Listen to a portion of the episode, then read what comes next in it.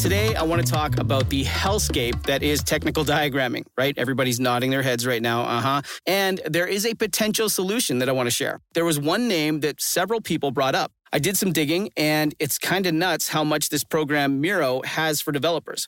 I have to share this. It could potentially be a game changer for you.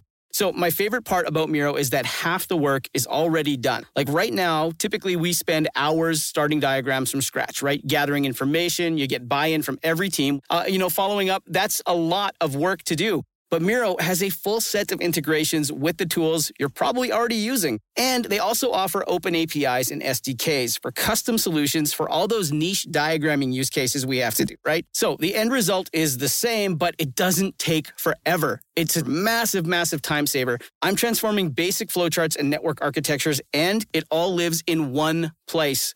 So are you using Miro? Have you used it? I want to hear.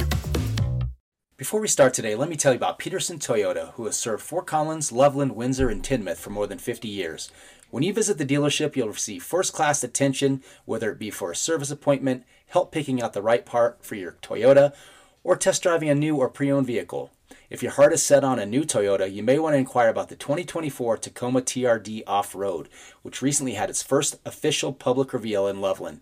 Pricing and availability will be announced soon, but call the dealership ASAP and get on the list, as Fort Collins and Northern Colorado residents are prioritized over all others. But whatever you're looking for, Peterson's expert staff will help you find the vehicle that is right for you, all at competitive pricing and financing. If you're in the market for a new or used vehicle, please give Peterson Toyota first shot at your business. Thanks. Enjoy the show.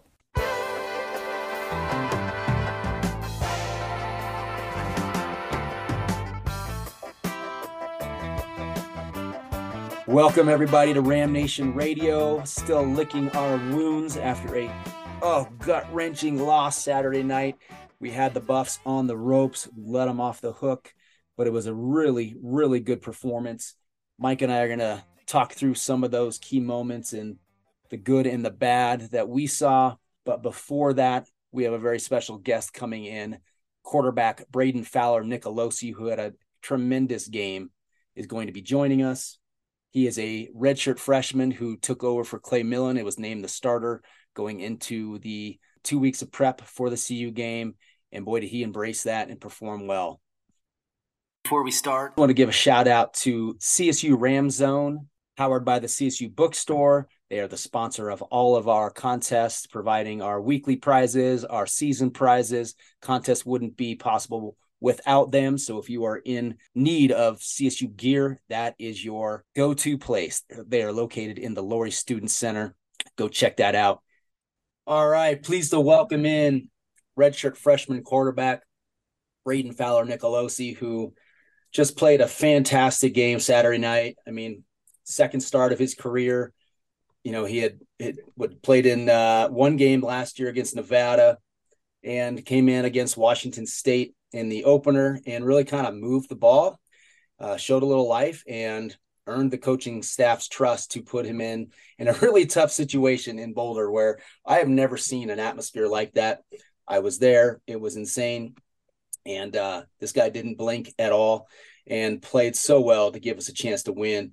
Uh, Brayden, thanks so much for joining us. I know uh, you're still probably trying to shake off that game. I know I am. I'm hoping that you've advanced your emotions much better than I have because I'm a little still a little stuck. But you guys got another big game coming up, so um, I appreciate you being with us.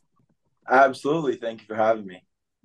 Uh, so we'll talk a lot about the game, but and then look ahead a little bit to Middle Tennessee. But just curious as to what it was like for you when you found out you were going to be the starter. When did you find out, by the way? And was it the the first week of the bye or the second week of the bye? And then uh, how how did that? What what was going through your mind? yeah, so it, it was that uh that Monday after the Washington State game when we came in for practice. There was no real. I didn't really have a talk with Coach Mumme or Coach Norvell anything like you're the starter, but came in on Monday and started taking all the one reps, and so I kind it was kind of just like unspoken Mm. And I think after practice Monday, when I really when it really hit me, and I realized I was about to play in that game, it, just pure excitement. I mean, how can you not get excited about that game? It's all anybody was talking about after our Washington State game. So I, I was so excited to get a chance to go out there and get that opportunity. And then once the week kind of went on more and more, and we we started seeing film on them and started getting a little buzz around the game. We were all getting super excited. And then we heard college game days coming. And I was like, oh my lord, like this can't be real. And and so it it just it got me pretty amped up for a while. So um I know as I read in uh, in the fall camp, you know, leading into the season, that you were interviewed by Mike Brohard or something. I can't remember what it was, but you said something to the effect of, you know, if you're not practicing and preparing as a starter, you're here for the wrong reasons. And that was when you were clearly going to be the number two at that time. When that actually changes, though, I mean, sure, you're preparing to be the starter, but then what is it like when you actually are named the starter? And is there anything that clicks or, or goes through your mind that almost takes a little pressure off, or is there more pressure added on knowing that you've got that on you now? I, I think it naturally adds a little pressure just because obviously like you're the guy. Your boys are counting on you now. Like you're you're not the backup that's sitting there waiting for an opportunity. Like this is your chance. And so it, it's definitely a little bit of pressure especially considering i only had one start last year. And i i wouldn't say i didn't play great just things weren't going well um so all that stuff added up on top of each other was uh was a little added pressure for sure. So Brayden, again, thanks for jumping on with us. Uh, I know I know this week's probably been flying by as well uh, for the game coming up on Saturday. But uh, you, you, talked about taking those uh, reps at the one that Monday coming back from Washington State. What was the quarterback room like? You're all you're all the same age, same almost the same class think uh, Clay's a redshirt sophomore. You're you're the redshirt freshman, but you've all been together for so long already. So, what was the quarterback room like after the decision was made? Um, nothing changed. Honestly, I'm not. I'm not just saying that because we're on. It's going to be on the internet or anything like that. It, it truly nothing changed. I think we've all kind of grown as friends and we've developed some pretty solid relationships. So we kind of leave football to football, and everything outside of that, we're all just boys. And so there there wasn't any animosity or anything like that towards each other um, in that situation. What was the teams like? Uh, the preparation like heading into the two games? I know there just seemed to be a a focus. Clearly, you guys came out at a level that we have not seen here in a, in years, right? You you guys are ready to play. What was your prep like those two weeks? It was a grind. I'll tell you that we spent a lot of time at the facility, just a lot of extra time, not necessarily in practice. Our practices were normal, same practices we always have, but it was an absolute grind. Once you got your schoolwork done for the day, you were back at the facility and you were there for a while watching film, watching film get to know these guys in and out and uh and then just the focus of all the guys i mean since i've been here this is my second season i i've never seen a week where everybody was so locked in and so amped up and ready to get after these guys it was it was a it was a attack mentality i think is the best way to put it it was we kind of embraced the underdog. Like we loved it. We, we were hearing it all week and their like their hype story and all this. And it, it was just the perfect storm for us. And it, it got the guys going when we, uh, when we're hearing some of those things. Well, I was out tailgating and started getting pictures on my phone of the pregame skirmish. And uh, we were we were so fired up. We're like, oh my god, look at us, we're not backing down, we're ready to go. And we were so excited. We're like, let's get in the stadium now. So we just went straight in. And um, what I mean, obviously, you guys, you, you just mentioned it, but there was an edge about the team. You embrace that underdog, and kind of how everything was kind of against you. What did happen in that pregame skirmish? Where I don't know if you were at all nearby or what what transcended there to make that happen, and what was your view on it? Me personally, I think it was bound to happen. Uh, there, there's too much bad blood between the two schools, and I, I mean, no hate for any of those guys, but the history speaks for itself. Like we had something to prove, and uh, they had everything to lose, really, and so we were going out there like, this is our time, like this is our stage, and I think a couple things got said and it got a little chippy, and I was absolutely all for it. I mean, what a crazy atmosphere it was. I mean, the pregame and then actually starting the game with just the incredible hype and the noise and uh, who was on the sidelines and all that stuff. And then you come out, you had an early pick, early pick six. Um, you still didn't rattle. I could, I mean, anybody could have crumpled in that situation. It didn't seem to faze you. You came back strong. Uh, you guys marched and got a touchdown like two or three plays later uh, on that on that uh, swing pass to Tory, who then threw it uh, to Dallin. Um, but how did you keep your composure and kind of keep your wits about you? I, I think just it's all a mentality. I mean, you you can't change something that already happened. So what's the point of pouting about it and letting it get to your head? Like you, you have to have got to stay humble, but you have to have enough confidence in yourself to know that you're there for a reason. And yeah, I did make a mistake, big mistake, something I definitely need to learn from. But in that situation, like leading that group of guys, you can't sit on the sit on the sideline and say, "Oh, poor me." Like nobody feels bad for you. You messed up. Get back in there and take it right back. And so I think it was kind of just this switch in my head. It's like it already happened. I'm not going to change it. And uh, frankly, I don't care about it until the game's over, anyways. And so I, I think that that kind of switch in my head where it's just like, okay, next play. Um, was kind of where that calmness afterwards came from. Man, that's incredibly mature. that's unbelievable. I appreciate we had, it. We had Bradley Van Pelt on with us last week, and man, a lot of those same things he said he said about his playing days too. Love hearing that, Brayden. Last year, last year we talked with CJ Onyeche and, and we talked. Uh, we had a chance to talk to Tory at the recruiting roundup And they talked about how ugly the crowd was in Nevada. Mm-hmm. Uh, obviously, everything you, you had originally committed to, to Nevada um, and then came with, with Coach Norvell. Obviously, the staff coming over and other players as well, Tory and, and, and Avery and, and others.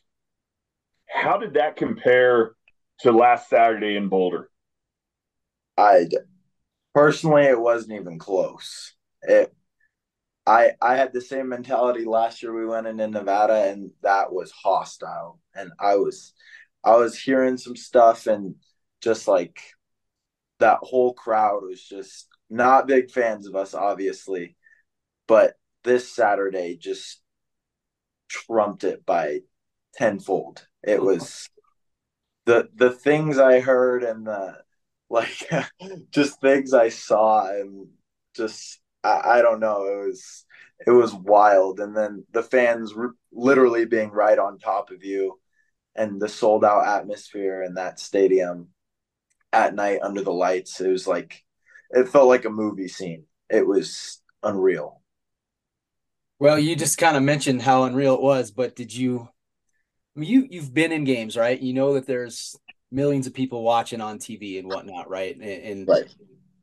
But this Saturday, I mean, you had every celebrity uh, tweeting during the game if they weren't at the game. You had The Rock, you had Lil Wayne, uh, you had a Lil Wayne doing a concert in, you know, as the teams come on the field. Yeah. They interviewed a bunch of celebrities at halftime. I mean, it was absolutely insane. And you know that there was, I mean, President of the United States is probably watching that game, right? I mean, it's like, do you ever think had you allow yourself in the moment or at least after the game to think about wow we just gave them quite the scare in front of a huge, massive audience. I guess is the biggest was the biggest uh what they say, Mike, the biggest uh the most watched game of the day and the most downloads or streamed most streams that they've ever had. Something, and the fifth the fifth highest watched game of all time. Wow. College game of all time. Number one most streamed game of all time, also. Yep. Yeah. So, I mean, you, you absorb that and just be like, wow, that was kind of cool. I, I think you're crazy if you don't absorb that. I mean, how do how do you not take that in? I mean, that's that is truly a once in a lifetime opportunity. And I think our motto all week kind of embraces it perfectly. Our whole thing all week got said probably a hundred times was let's shock the world. And like we were saying it figuratively, but like seeing the numbers, like we literally had the world watching us, which is pretty crazy.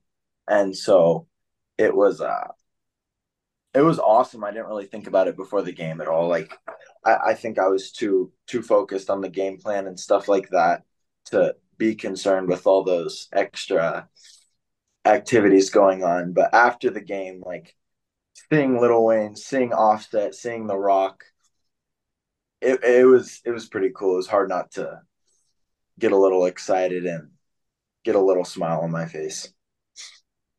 We we had our own royalty there. I mean, the Friday night walk, we had Bradley Van Pelt, oh, McDougal, yeah. McDougal, Mike Newell. Now, what was it like having those guys speak to you? I know I I, I went to school with Mike and, and Kevin McDougal, and those were two Colorado kids that were told that they were too small, too slow to to go to CU, and and then Bradley who had his had his battles with the Buffs uh, right. while he was playing. What was it like hearing from them talk about this game and and what it means to them and what it means to Ram Nation? I think for me, as someone that's not from Colorado and frankly didn't understand the rivalry truly until last week, it was it was crucial. Like getting to hear from their perspective how much that game really means and how much is on the line every year on that game. It's it was uh, eye opening for sure. Like the amount of passion and like just, I think passion is the right word for it that went into that game for generations is is uh pretty exciting when you get to hear it from the dudes who went there and did it.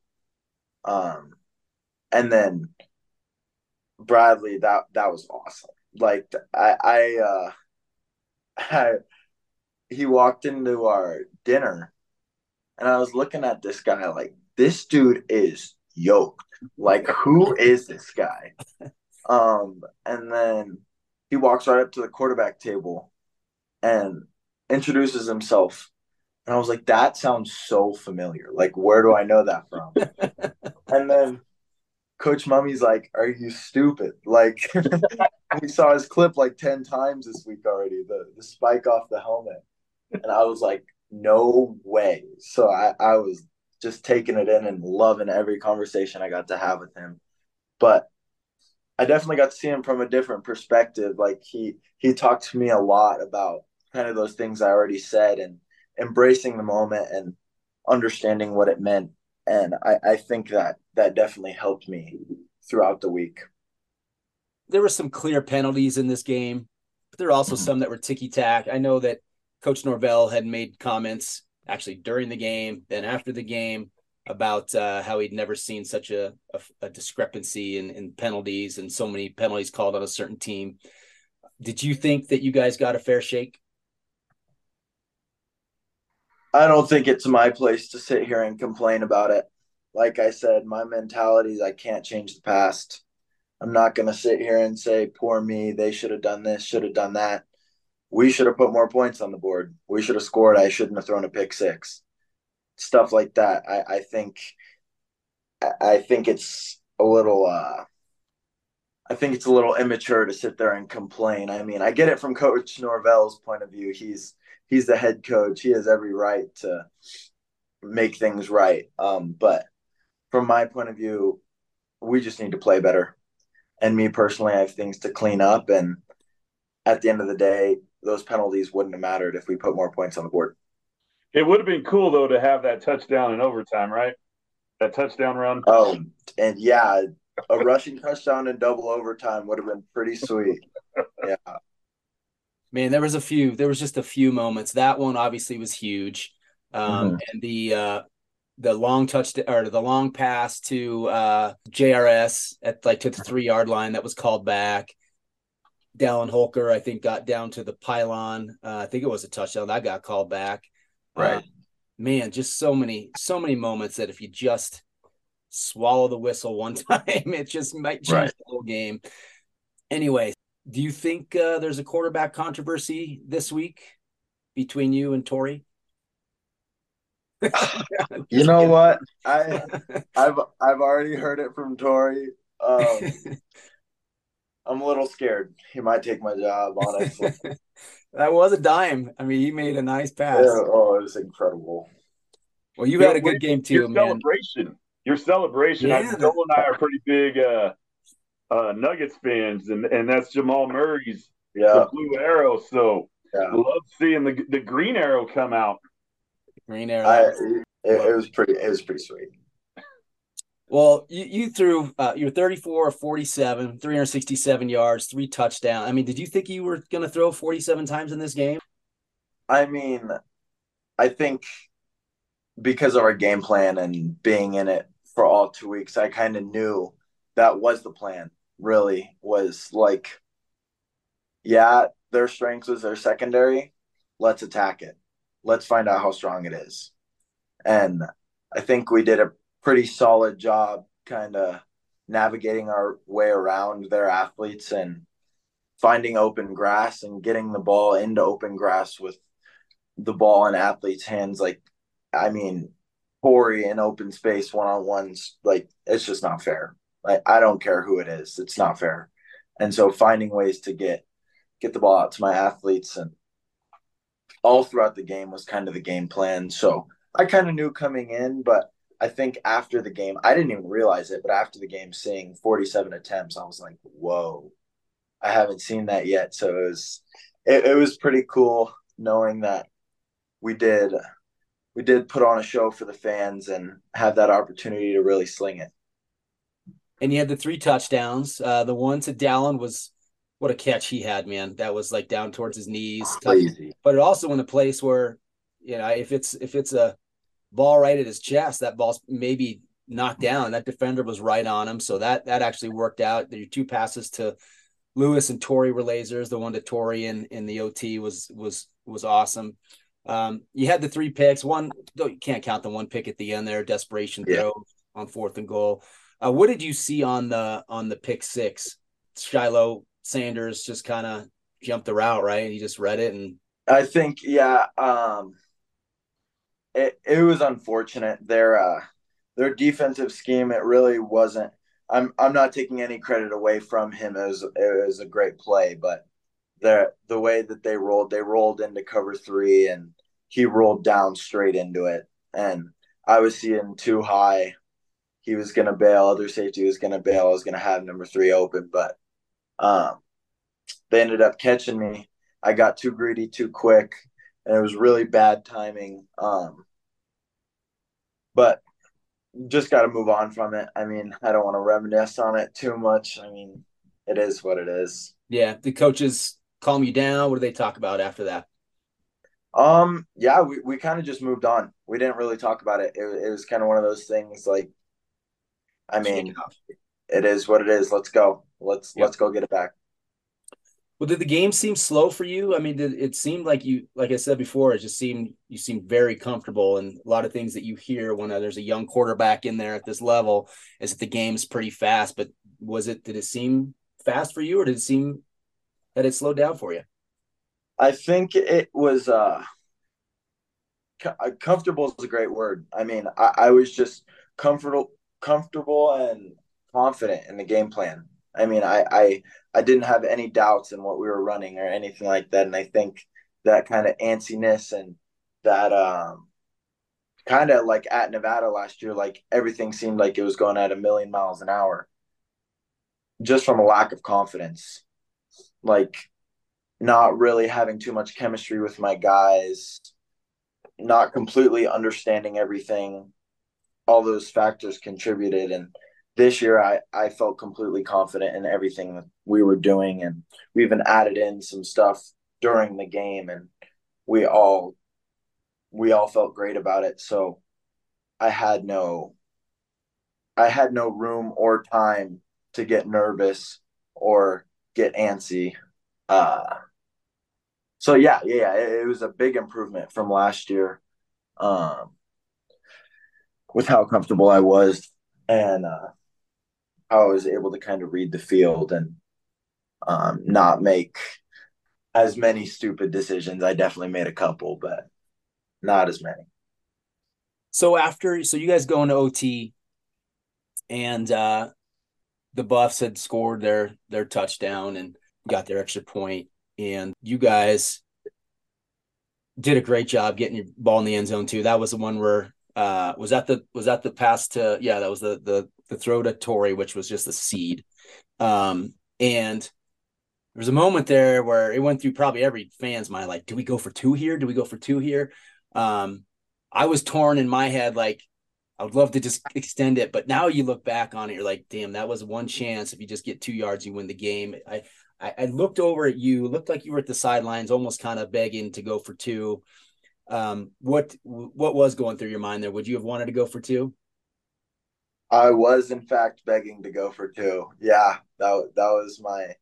I mean, I I was so in the zone. There was zero doubt in my mind that we would have converted it in that moment. I was so I I think not word for word, but pretty much what I told coach was if you give me a chance, I promise you I'm getting this ball in the end zone.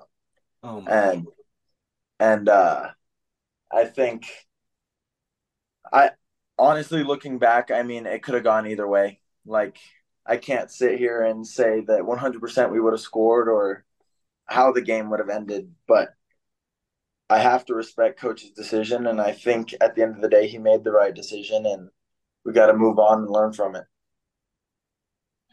Doesn't make me feel good, buddy. God, it makes me sick to my stomach.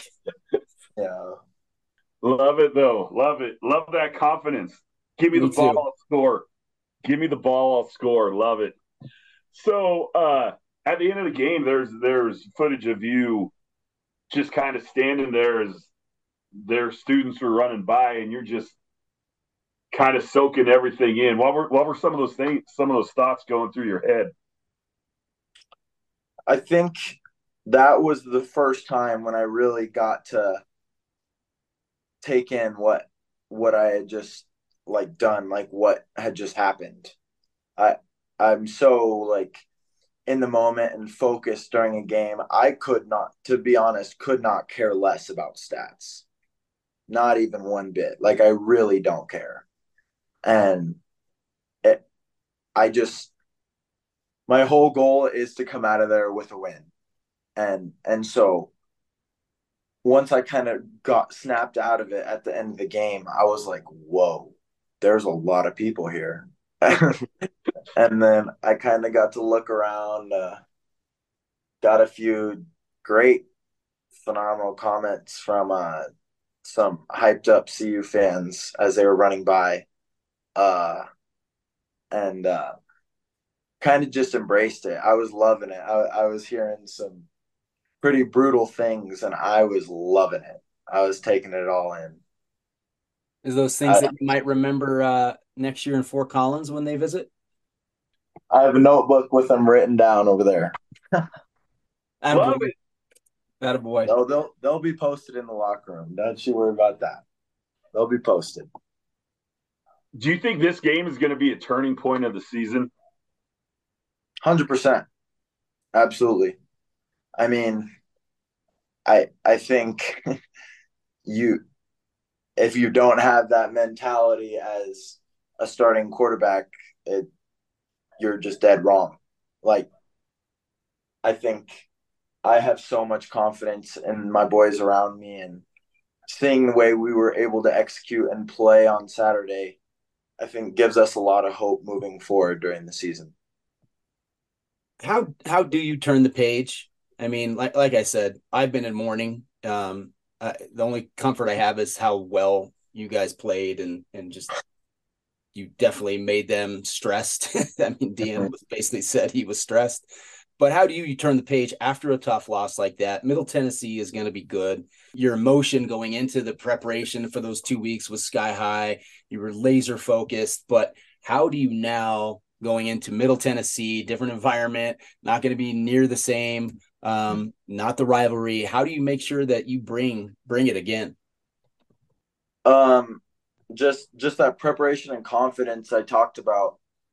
Um, and then finding ways to generate our own energy because I mean we quite honestly really didn't have to generate much. It was all self-explanatory at Boulder. Like, you, you don't need to have much energy going in there, and you can walk out of there with the most energy you've ever had. And you don't even have to be playing. You could have just been in the stadium. And and so moving on to this week and kind of I've never been there, so I don't really know the full extent to what it's going to be like. But from what I've heard, I think it's it's definitely going to be quieter and a few less people. So understanding what what gets our boys excited and kind of leaning on that during the game and keeping that consistent throughout the game so that way we don't kind of dip down and go into little lulls where we lack energy because I feel like when our energy is low, we kind of lose focus and that's when we start to make mistakes. And so kind of just finding what gets the boys fired up and I think we have a pretty good idea. So just using it on Saturday. Well, there's one thing you could use. I mean, they scheduled you as their homecoming game, and a lot of oh, try, we know. Oh, okay. we know. oh yeah, good.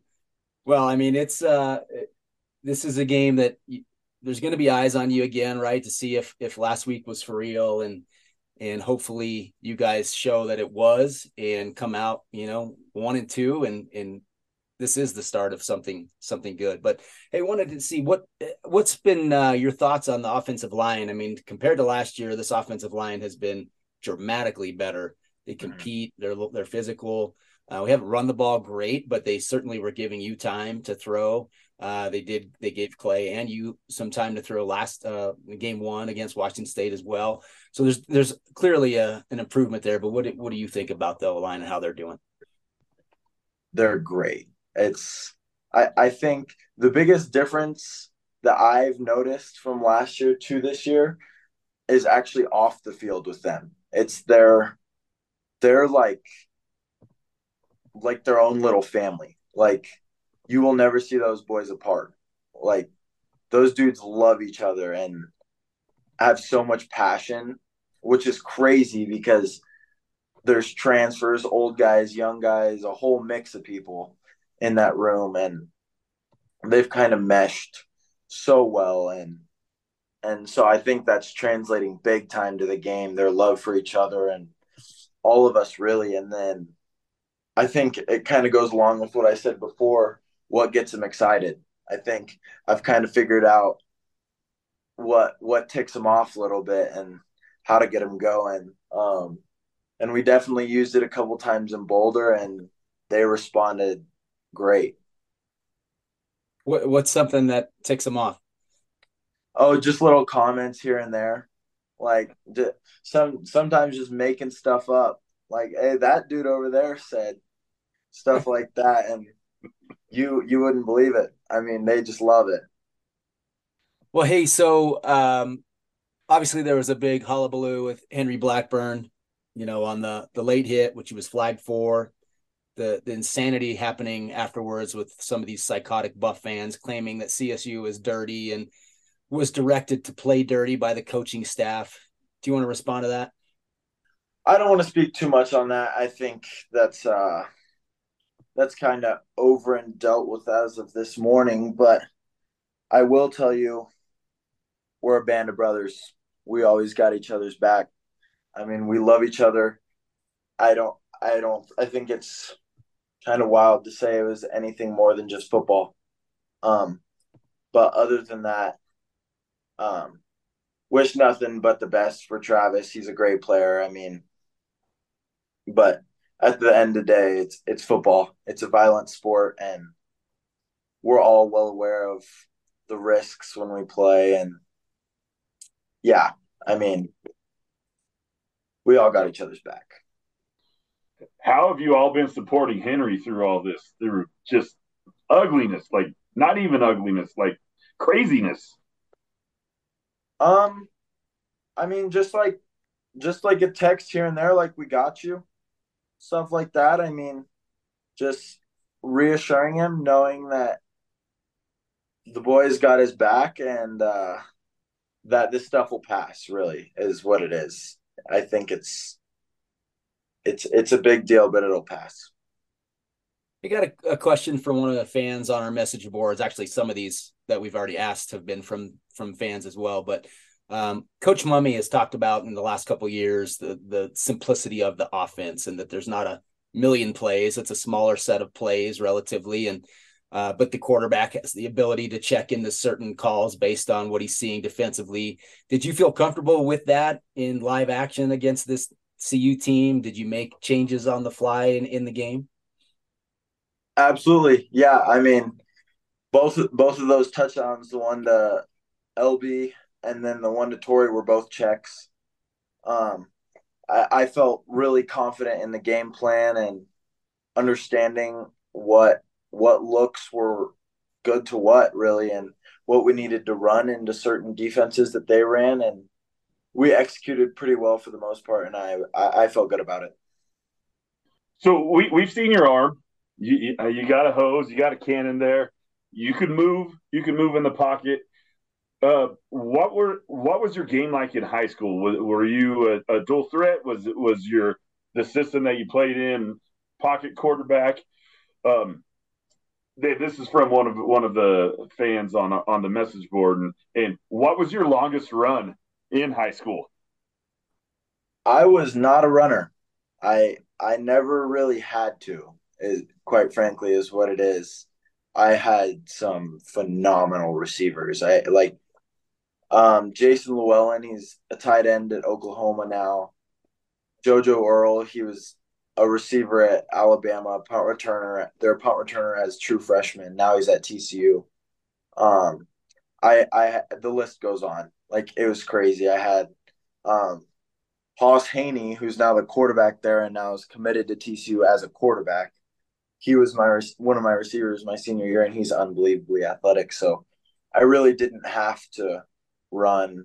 Um, we made a lot of stuff happen through the air, and then our run game with our running backs was unbelievable. So I never really had to tap into that side of my game, and I think also an aspect of that is once I got to college, I definitely got stronger and faster than I was in high school. So I felt a little more confident in that.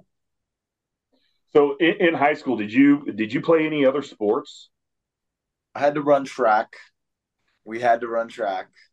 Um, but I didn't have to compete, so I wouldn't even count that.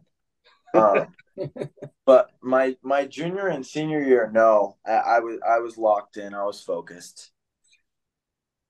So, um, what are your goals individually and you know for our team for uh, going on the rest of the season? Um, individually, I want to be a great leader. I, I want to I want to earn the respect of my boys and be seen as a leader on the team, and then also be efficient and maintain my uh, composure, stay calm, be able to translate that throughout games. I mean, I think that's crucial as a quarterback especially when all eyes are on you. It's your boys need to know how you're feeling. And if you kind of express that feeling of I'm calm, cool, collected, that kind of brings the boys like back down. They're like, okay, he's not worried. I'm not going to be worried. Let's go. And so main, maintaining that calmness and then team goals. We're going to win the Mountain West and go to a bowl game a good bowl game, and we're gonna win it. Music to my ears, bud. um, tell us, uh, tell us about your high school journey. I read somewhere that you were like called up from JV, maybe your junior year or something like that, and mm-hmm. um, your junior and senior years, varsity put up a like a 25 and 2 record or something like. Can you talk about your your high school journey? Yeah, um so I was in California going to high school and then transferred to high school in Texas. My junior year, it was a couple weeks into the season and so I had to play a JV game. That was our that was our coach's kind of rule. Like he wanted to see me play before he just put me on varsity. Um, I had a pretty solid, pretty solid game on JV and uh, got the chance to get pulled up and was the number two behind uh, Brant Hayden, who at the time was a sophomore when I was a junior, and he got sick with COVID one week, and so I got to start, and then we kind of we got the ball rolling in that game, beat a pretty good team, and then didn't really look back from there. But yeah, I, I think in my time in Texas, I lost one game, my very last game, unfortunately. Uh, yeah, we lost one game, but I I had great players surrounding me all of high school, so it it was uh it was pretty expected of us to go be great every Friday night. Was that at Jerry's World? Um, my junior year we went to Jerry's World and won it, and then senior year went to the. I think it, it was either quarterfinals or semifinals, and then lost in a heartbreaker at the very end to uh, South Oak Cliff. It was a dagger. So, so I'm a foodie, and I and I always ask this, but you just threw me off. I, I, I didn't realize that you came from California to to Texas. The question's so coming. I'm ready. So, right. So where uh, where where in California did you grow up? San Diego. So San Diego. All yeah. right. Um, now, do you still have family there, or was the was this a permanent move to, to um, Aledo? Our uh, our fi- our family kind of moved with us. We we all went to Texas. All right, all right. So if I'm going to San Diego, what what's what should be the go-to food I, I grab whenever whenever I'm there? Um, if you're a big fan of Mexican food, there's a place called Cotija. Phenomenal burritos, phenomenal. Um, and then the classic answer, uh, I still think Whataburger's better, but In and Out in and Out you is pretty just good. moved up way. yeah, no, Whataburger's got the cake for sure, but but a good old In and Out burger. In and Out burger is pretty solid. All right, so so you spent a, a couple years in the DFW area. Um, I go there a lot. I, uh, I have family down there as well, and they're known for fried chicken and barbecue. So have you has your family figured figured out have you got your go-to places for either one of those down there?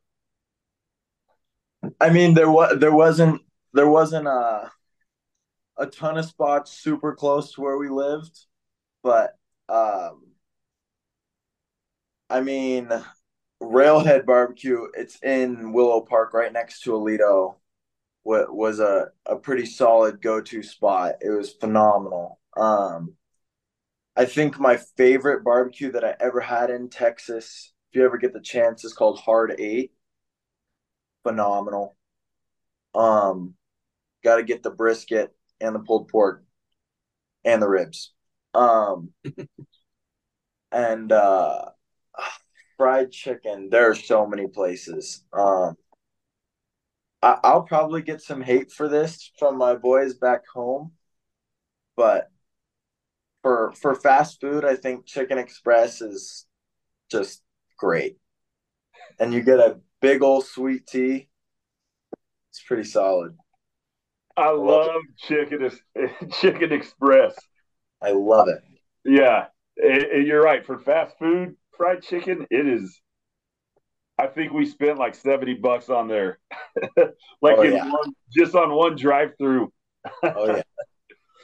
Oh, think, you know what? Hard eight. I'm pretty sure that was what Isaiah Stevens said was his uh was his go to uh, Was it? barbecue down there. Yeah, Heck Yeah. yeah.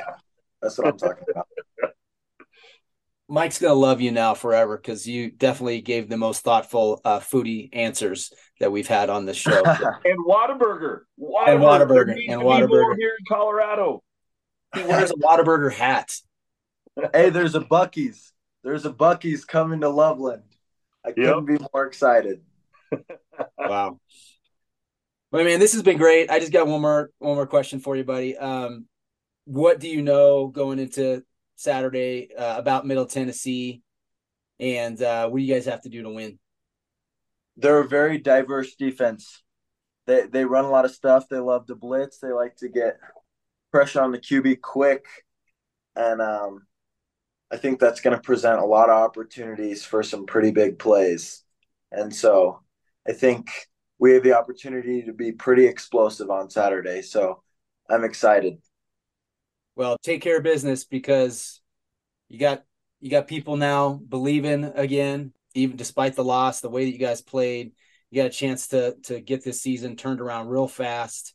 You win that game, you come home for Ag Day against Utah Tech. We got a real good chance of going two and two in the non-conference season. Then you you start the the conference slate, and as you said, the goal is a Mountain West championship and going to a great bowl. And and I love hearing that, man. So so get the boys ready, all right? Because you, you had them ready on Saturday night. We were super proud and, and can't wait to watch you again this Saturday.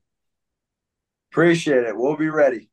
I- I'll be there. Hopefully, uh, we celebrate after. Uh, hopefully, we will celebrate after after this win.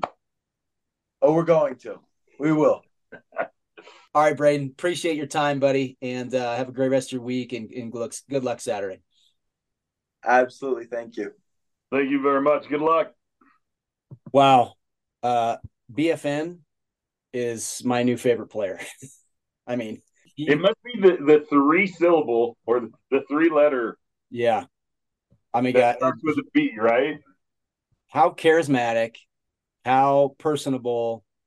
Just, I love his attitude. And uh, he truly enjoyed talking with us. He was really excited when I reached out to him to join us. And uh, just, I mean, dang. And, and I got to tell you, if that kid comes up to me and says, Coach, I will score, I'm giving him the ball. I'm giving him the ball. I, that that actually just makes me that much more depressed Right. because he would have he would have got in and we would have won the game. All right, before we uh, break down the CSU CU game from Saturday night, let me pause super quick and tell you about Ginger and Baker. Did you know that they've got a full suite of Weller bourbons available in the Cache restaurant, including the hard to find limited edition Weller CYPD? And there's no better day to test it out than on Half Price Wednesdays. The Cache also features great wines, steaks, and chops, while the cafe restaurant also has all of my personal comfort food favorites. And of course, they've got great events and cooking classes each and every month. Check out gingerandbaker.com slash calendar for a full list of cooking classes and other events. This place is amazing, guys. Support our friend Ginger Graham and treat yourself to a world-class experience at our favorite place, Ginger and Baker. All right, Mike. I guess just at a high level, what were your thoughts on the game? Wow. Um, God, we've had too many of these against them. Uh, what is this? Our third overtime loss to them. Third time we've lost think so, yeah. Um, you know, we we uh, I talked I talked about it last week, and I, I don't remember. I think it's after the the rep stock interview. You have to keep pressure on Shedeur. You can't you can't allow him time in the pocket. You can't allow him time to to slide out of the pocket. And with halfway through the fourth quarter with an 11 point lead, we stopped doing what we did the first three and a half quarters. We stopped we stopped just sitting in the house. We went to prevent, especially that 98 yarder, 98 yard drive. And you look at that touchdown, uh, that tied it up, or that got him got him to tie it up with that two point conversion after. It was one of those where we had people back, we had people back, and they hit Horn kind of underneath, kind of what we did to them all night, and he made the plays. Um, they they just have too much speed to allow that, And for whatever reason, that's what we went to in the fourth quarter, and, and we paid for it. Um, uh, I liked our play calls on offense. You could tell that we really, I mean, we really had them studied. And I love what what Brayden said. You know, oh, everyone's talking about their DBs. Their DBs are the strength. We're going after them, and, and we did, and, and, we showed that our our receiving corps is is better than their defensive backs, and and I love that. And this was one of those games. They didn't have more talent than we did. Um, they won it. Hats off to them. Shedeur's Shedeur's seriously probably the best quarterback I have seen CSU face since Roethlisberger. He's good. He's good, and I truly hope that he goes out after right. this year. Um, but he's he's good. He's good. Uh, I think the three best players on the field last Saturday night was was Shedeur, Tory, and and Mo. You know, and and heck, you could probably say fourth and fifth were uh, Louis Brown, Lewis Brown, and uh, Holker. Holker. Brayden was pretty damn good too. Yep. Yep. Your thoughts? Your thoughts being in the stadium? I wasn't there. So, I was watching on TV. Yeah, so I, I got to say, I mean, I I love I love going into enemy territory. Uh, I have a lot of friends who wouldn't. They didn't want to deal with fans, and I don't blame them for that because they are insufferable people. A lot of them, not all of them. We I got a lot of friends that were there that night and got to see a few of them. And um, there's a lot of good people that are Buff fans, but there is a lot of just insufferable people that are Buff fans as well. And I actually didn't have a big issue. I didn't have a problem really there. Um, I've had issues in the past where you know people get in your personal space. They make contact with you. They're screaming at you. Their saliva's flying all over your, you know, just crap like that, that they just can't celebrate themselves. They got to get in your face. Um, got a little bit of that after the game. Um, I think I was too depressed and uh, numb to to deal with it. But uh, I think I think most rational fans were giving us credit. Like a lot of people were just like, "Hey, man, you guys deserve to win that game. It was a fantastic game, heck of an effort, you know that kind of stuff." And so that was nice. I mean, if they would have rolled us, it might have been worse, right? But uh, I think we earned some respect. Here's one thing that kind of irritated me, by the way. I, I didn't find this out until I think that morning, but we apparently gave back 500 of our tickets from our allotment. That's that's a little annoying because um, we were only allowed to people were only allowed to buy a certain amount of tickets up front. Um, there was no I don't I never got any sort of communication like, hey, we've uh, we've got a chunk of tickets that are now not being used. If anyone wants to buy more tickets, um, I talked to several people at the alumni tailgate that were like, why wouldn't they have sent something out? We would have bought more tickets. So that was annoying. And then that because of that, there were Buff fans sprinkled through our section. There were two Buff fans sitting right behind us, which was annoying. Um, so it wasn't like it was you were only surrounded by CSU people, which would have been nice, but there was still it, the the CSU group was lively and into the game and loud. Um, I think that I, I, was so impressed with the with how we competed, and uh, I am so I, like you got to give Jayden Norvell and the staff credit. Uh, they had that team ready to play. They game planned. Uh, they out game planned CU. Uh, they seem to be the better staff. Um, for most of that game, right? And uh, what what just will always stick in my craw is the couple of decisions that um, that were the difference in the game. And one, uh, you could ar- you could argue not not uh, going for it on, on fourth and two and then punting. A lot of people thought we should have gone for it there.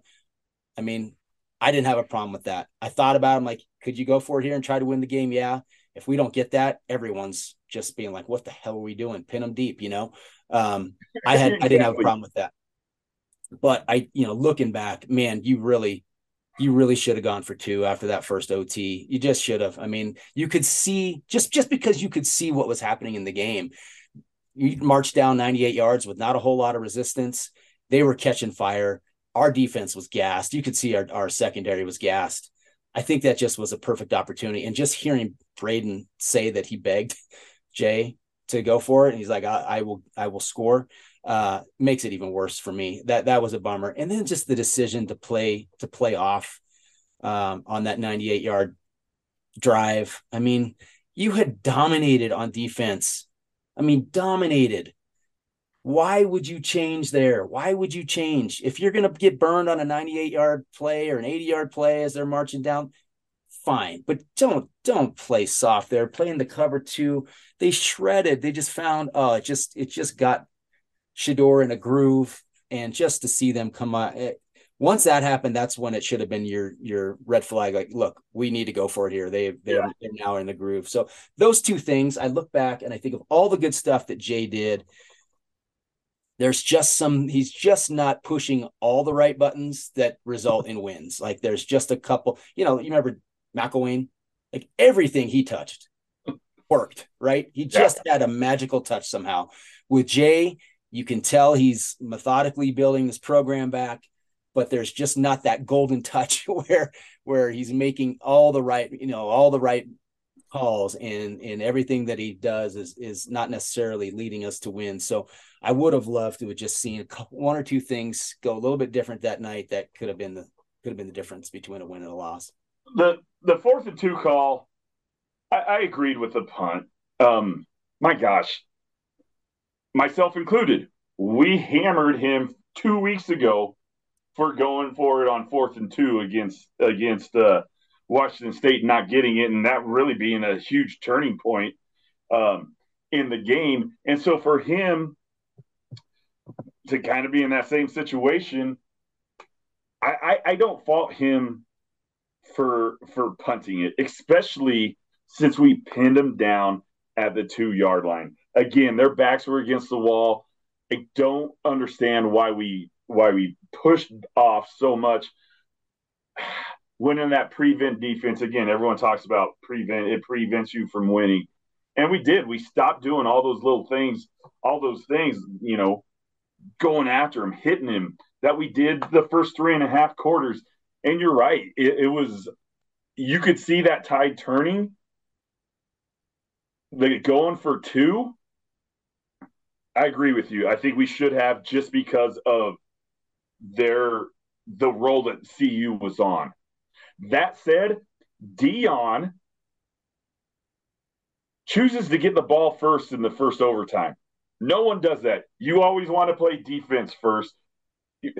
Think back to our first uh, uh, overtime game against Fresno State, where we we ended up having the ball first, and it was fourth and one and Sonny knew we got to score a touchdown here. A field goal is not going to cut it against against Derek Carr. We have to we have to get it, and we went for it. Hand off to Dwayne Ruff, who got stuffed, and we ended up losing. But that's what you have to do in overtime. And Deion's like, no, we, we, we take the ball first, right? He has no clue. And so knowing that, knowing that we had the choice for the second overtime, I I could understand why we didn't go for two. If it was the other way around, if if if we knew that we were going to start off on offense on that second overtime, I could see going going for two as an easier choice. But knowing that we were going to start off on defense, because if we get a, a fumble, a pick, we stop them and force them to go for a field goal then yeah. we win the game with a touchdown or or a field goal. You know, if we if we if we stop them. So it's so, an interesting yeah, point. Me, that's an interesting me, point. That's a 50, that's a 50-50 call. Again, hearing hearing Brayden, let him give him the ball. Yeah, that, that that's that's Jimmy Chitwood stuff. You need to freaking give him the ball. I'll uh, make it, coach. Yep, yep. Um, the other funny thing, I mean, that was just when they asked him why he decided to uh, to take the ball first in overtime, Deion was like, "Well, I just wanted Shedeur to put the pressure on them." He was just talking out of his ass, and then and then actually some idiot in the press conference said, "Why did you guys um, decide to go for two there in the second overtime?" Because obviously this idiot reporter didn't know that you have to go for two. And Deion goes, "Well, we probably had some analytics or something that told us to go for two. Like he didn't even he didn't even know. No, he's he's Oh my god, the guy. But I uh, think a lot of people are confused because that that rule happened last year because it used to be it was the after the third. second overtime or the yeah. third overtime that you always had to go for two, and now it's regular have to go for two, and then after that it's only two point plays after right. the second right. overtime. Right. Well, I mean, you look back at so many plays that just that would have changed the game. I mean, obviously you had the pick six, um, stuff like that's going to happen. But you, you look also back to, I mean, F- Holker fumbled at the 13. CU covers recovers at the 10. We're getting points there, right?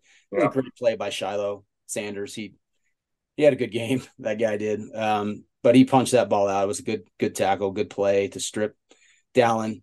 Um, there was a there was the uh, the pass to Justus Ross-Simmons down at the three that was called back because Jacob Gardner pulled down the defensive tackle um, on a hold, which to me, man, something like that could very easily not have been called. Was it a hold? It, it probably was, but it looked like the defensive tackle was losing his balance and starting to go down anyway. And it just, and Jacob just continued pulling him down. Um, if that doesn't get called, we got the ball at the three yard line and probably punching that in. Um, we had a play where Dallin Holker took the ball to the pylon and didn't get in, uh, or he got in. I think he got in. Maybe he was ruled out the one, but that was called back. And I can't remember what that penalty was. Maybe that was a holding or an illegal block or something like that. We had so many plays inside the red zone that ended up getting called back um, or we turned the ball over. And that was just just a dagger. Like we only scored seven points in the second and third or the third and fourth quarters um, because a couple of those those turnovers are, are mistakes, and that kills you. You know, there was also uh, Chase Wilson had a ball right in his hands to pick, um, just doinked it right off his hands. Just some, just some plays that was it the difference in the game? Of course not, but just in that kind of game, I mean, you just got to make some of these plays that that did, didn't happen.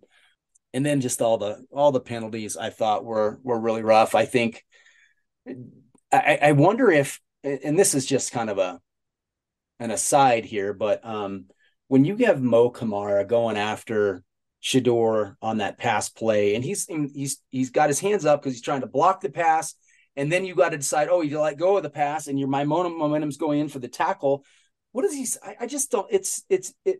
I understand the rule, and you're trying to protect quarterbacks, but it's it's becoming impossible for these guys to make these split second decisions when it's a football play and he's basically tackled. He didn't. Every, people said he went under the chin. I mean, he didn't. I mean, he just kind of went right into the chest. Yeah. Um. It. So that. So then you see that right, and he gets ejected from the game. That obviously had an impact in overtime. Um. But then, and this didn't affect the game because uh, we didn't even we didn't score in the second overtime. But on Shedeur's uh, when he got the two point conversion, remember he rolled back and we had our two two guys just right in his face almost tipping the ball, but they held up, right? Because they didn't yeah. want to then they didn't want to then go make contact and get another penalty. And Shedeur somehow sees the guy in the back of the end zone wide open and just kind of does a side fling.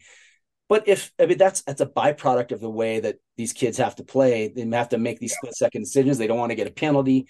So I, I just I think it's it's hurting the game and it's it's frustrating. Yeah, that's where I am, man. It's been a hard one to, uh, and, and then the crackback block. You mentioned it. That was such when Brayden was on. How do you make that call there? How do you make that call? Especially because they're looking at each other. It wasn't. It. That's that's what. That one's tough. That one's tough, and you just wonder why why they're even looking at that because it wasn't it wasn't like it was a, a called a design play. They were rolling out and he started going. He turns around to block. The DB's looking, they're looking at each other. It wasn't yeah, yeah that that's frustrating. And, and how do you call that? And it's almost like they were trying to thinking about calling a pick, an offensive pass interference. And whenever he took it in, they had to call something and yeah. so they went with a, a, a crackback. It, we earned a lot of those penalties. We did, and we I liked I mean, it.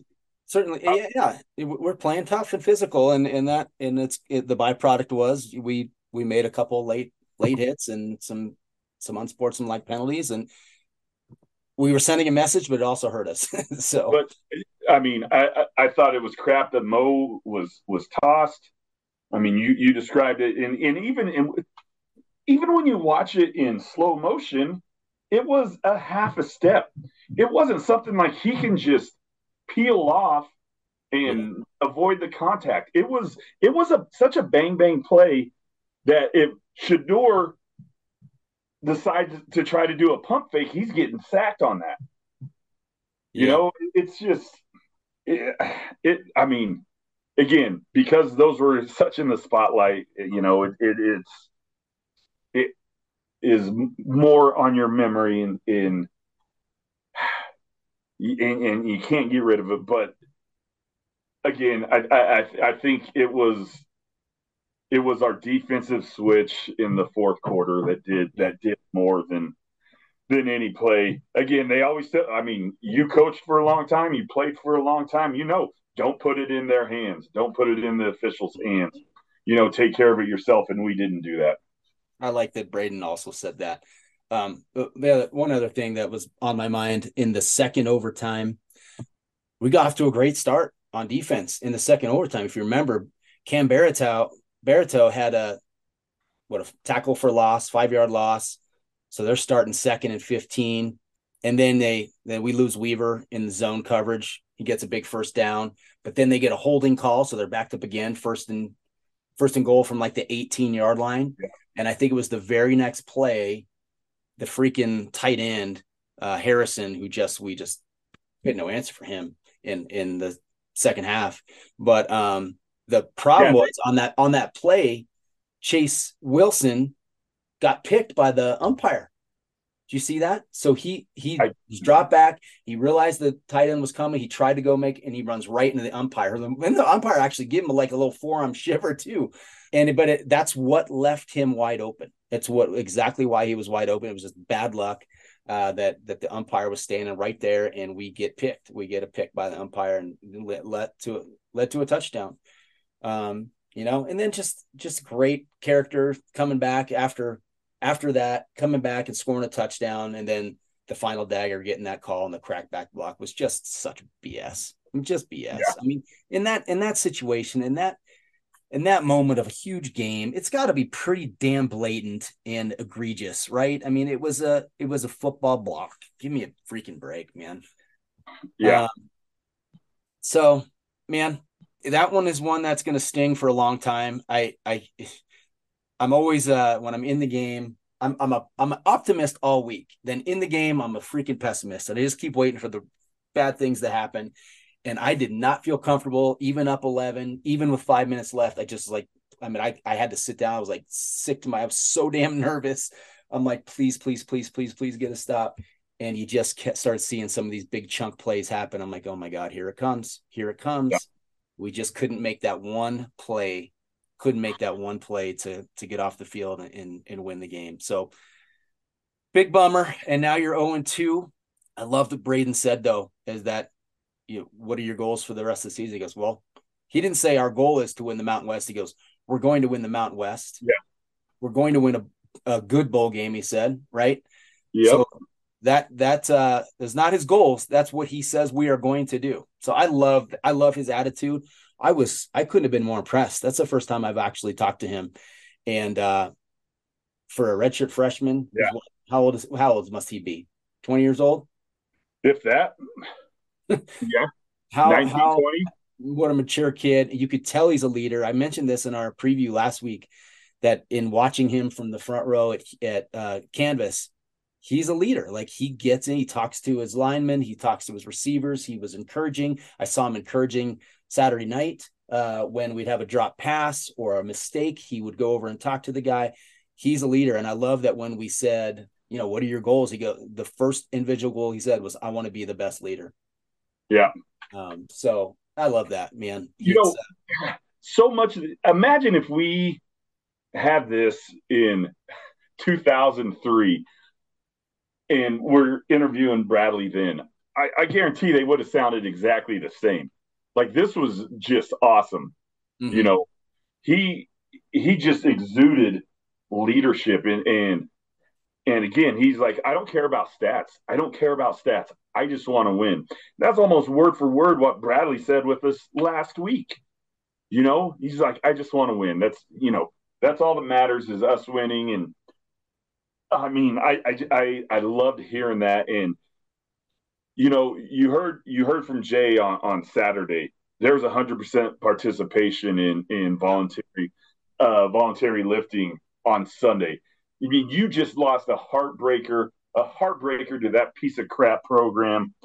You know, you're hurt, you're sad, you're physically hurt because you just got got done playing at two o'clock in the morning, and everybody's there.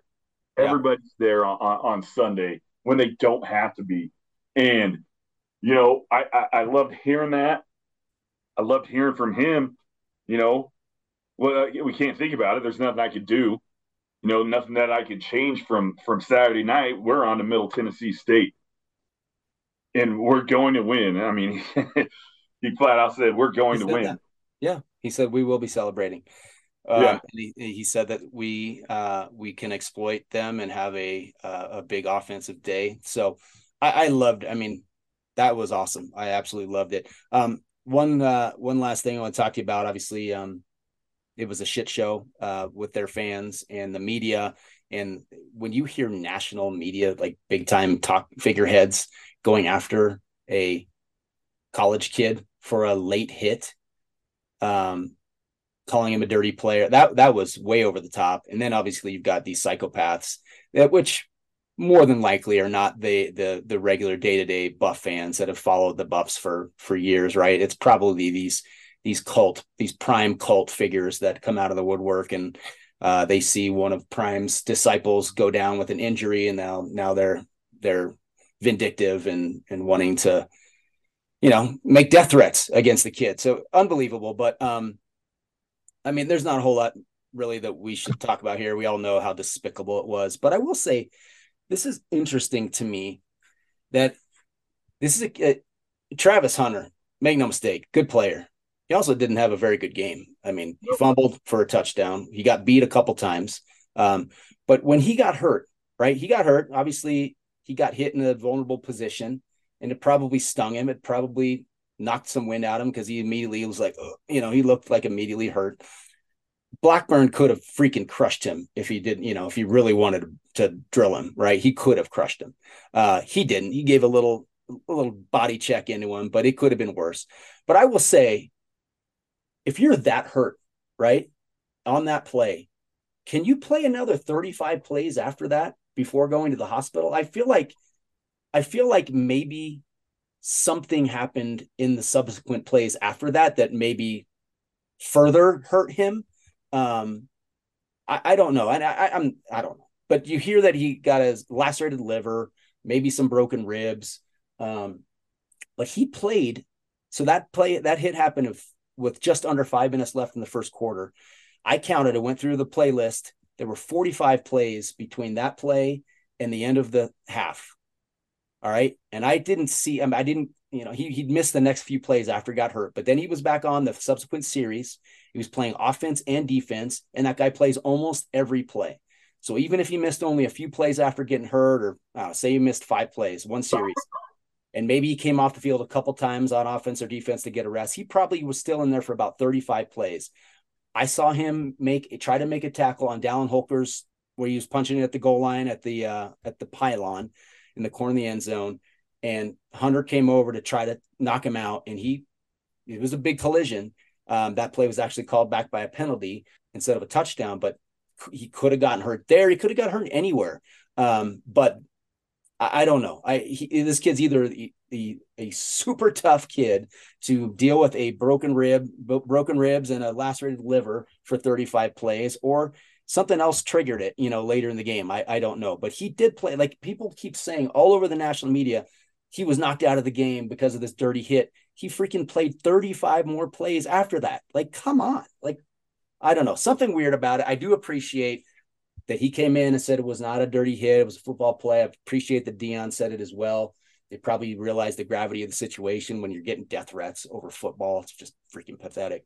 So I appreciate that they said that too. But um, I don't know. I didn't know what your thoughts were on the whole thing. You know, the, the thing that bothers me most is how disingenuous the national media has been with this.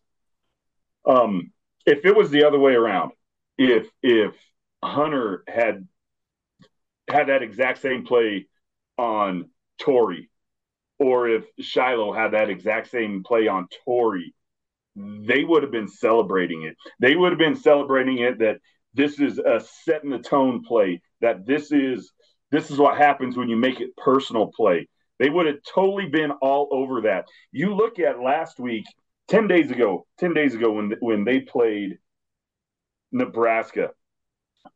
Fox College uh, football, their their Twitter page, their X page, whatever it is, literally sent out video during the game showing showing Hunter getting trucked for 15 yards, and he sticks his fingers into the Nebraska player's face mask, which apparently that must be be taught in in Boulder, and grabs his face mask and twists it and twists the guy's neck and pops his face mask off.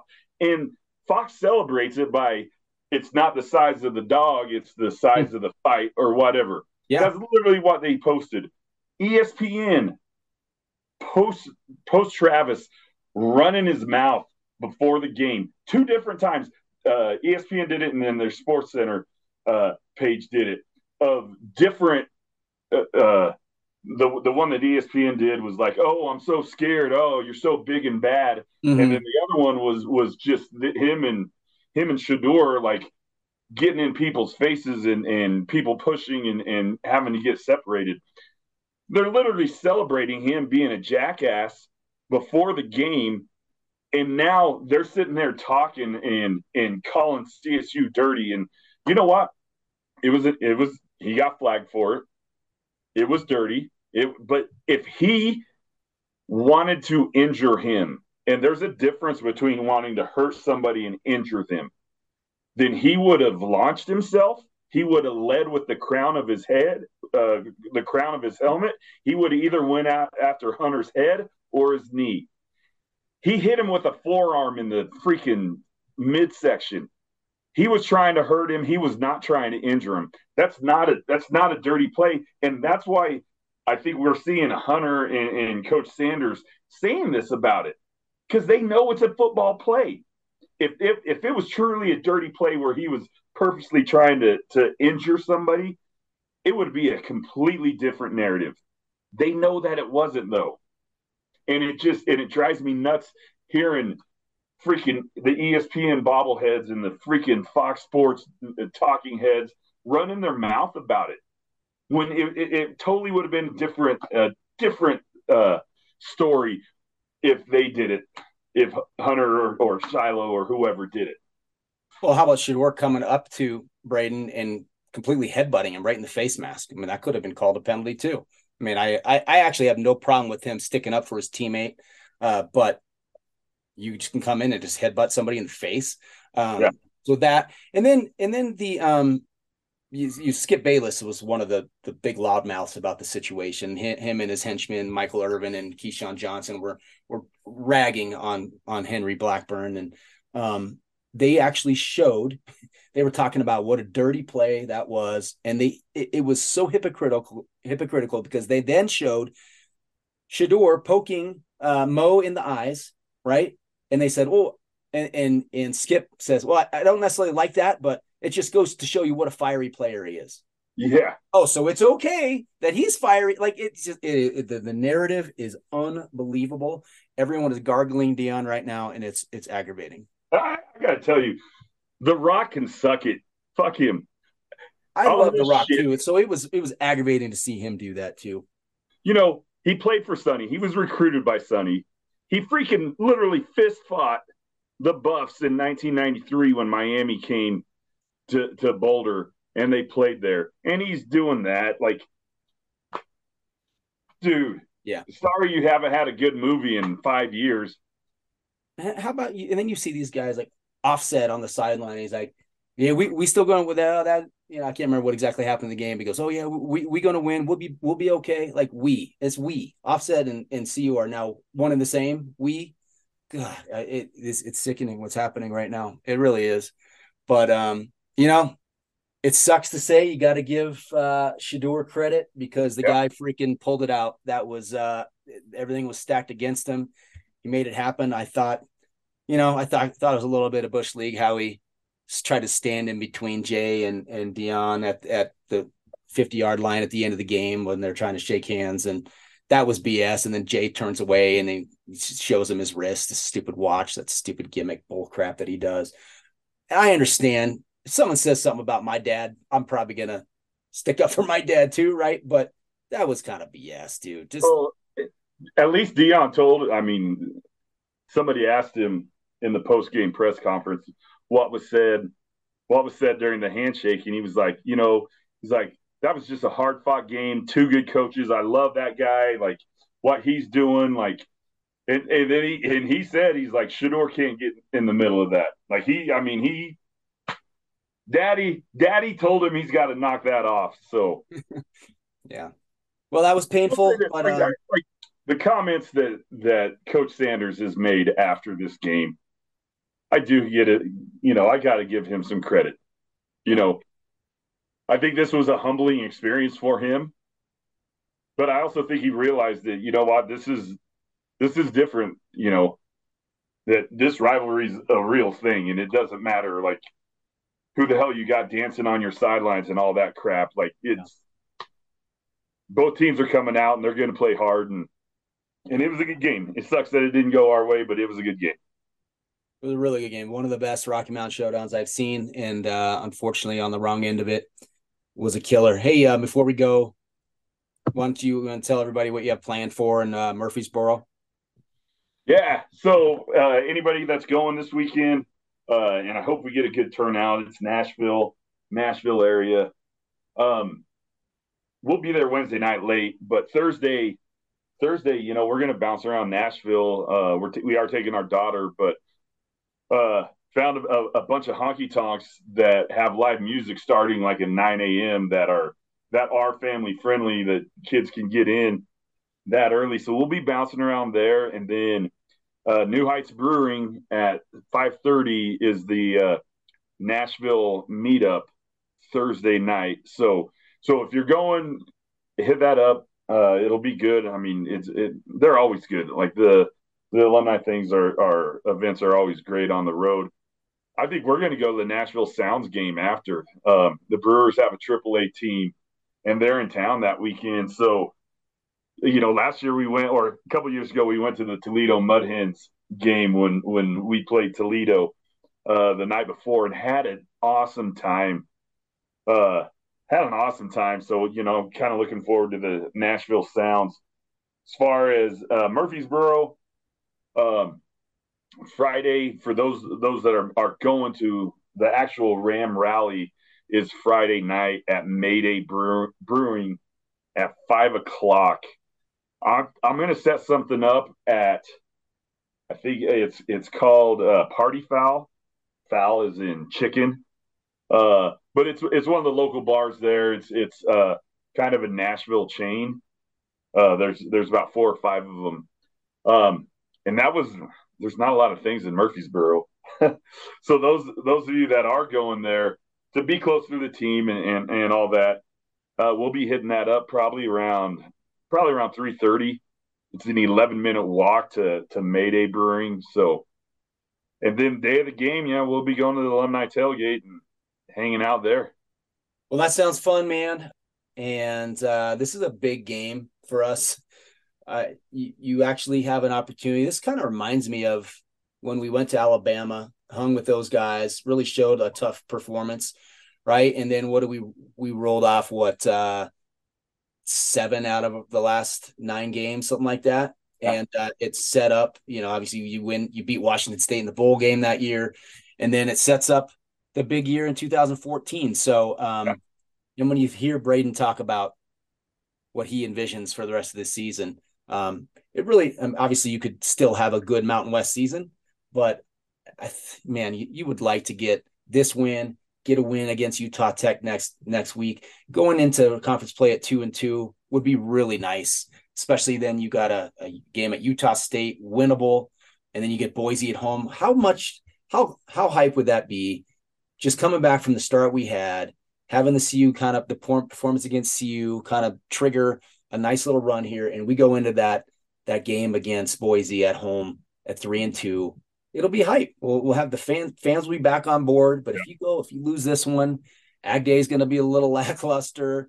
Um, I don't know, man, but uh, I, I just have a good feeling now. It just they showed me a lot. They showed me a lot. I think we have a great leader under center now. Can't regress. Can't regress here. Gotta exactly. gotta come out. And this is not. I mean, a lot of good teams could go into Murfreesboro and lose. So uh, this is not. Uh, this is not a take care of business thing. This is you better come ready to play your A game to pull this one out. So exactly, exactly. I'm looking forward to it though. All right. Well, good discussion on the message boards this week, guys. I appreciate even the the most ardent uh, Ram uh, dissenters of our, our fans.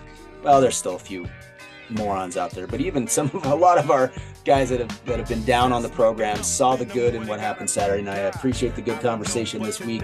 Let's hope that we can get another win, get a win here, and uh, turn things around. Thanks everybody for listening. Thanks to our sponsors for making it possible. Have a good rest of your week, and let's go Rams.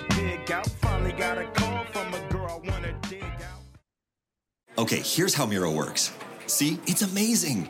What's everyone doing at David's desk? Ever since marketing started using Miro's collaborative online whiteboard, he thinks all our other teams should sign up. Why? He says Miro's making his meetings disappear. And if every team gets on it, that means even less meetings. They're using Miro for brainstorms, mind maps, customer research. So, could we use Miro instead of having another 100 meetings for every round of feedback? Yep. You can comment, react to ideas, even leave a recording on the board. And what about presentations? There are Miro templates for that. How do you know so much about Miro? I've actually been using it all along. I just used a Miro board to plan the best vacation. Okay, I'm on board. See how Miro users save up to 80 hours every year by meeting less and doing more. Get on board at Miro.com with three boards free forever. That's M I R O.com.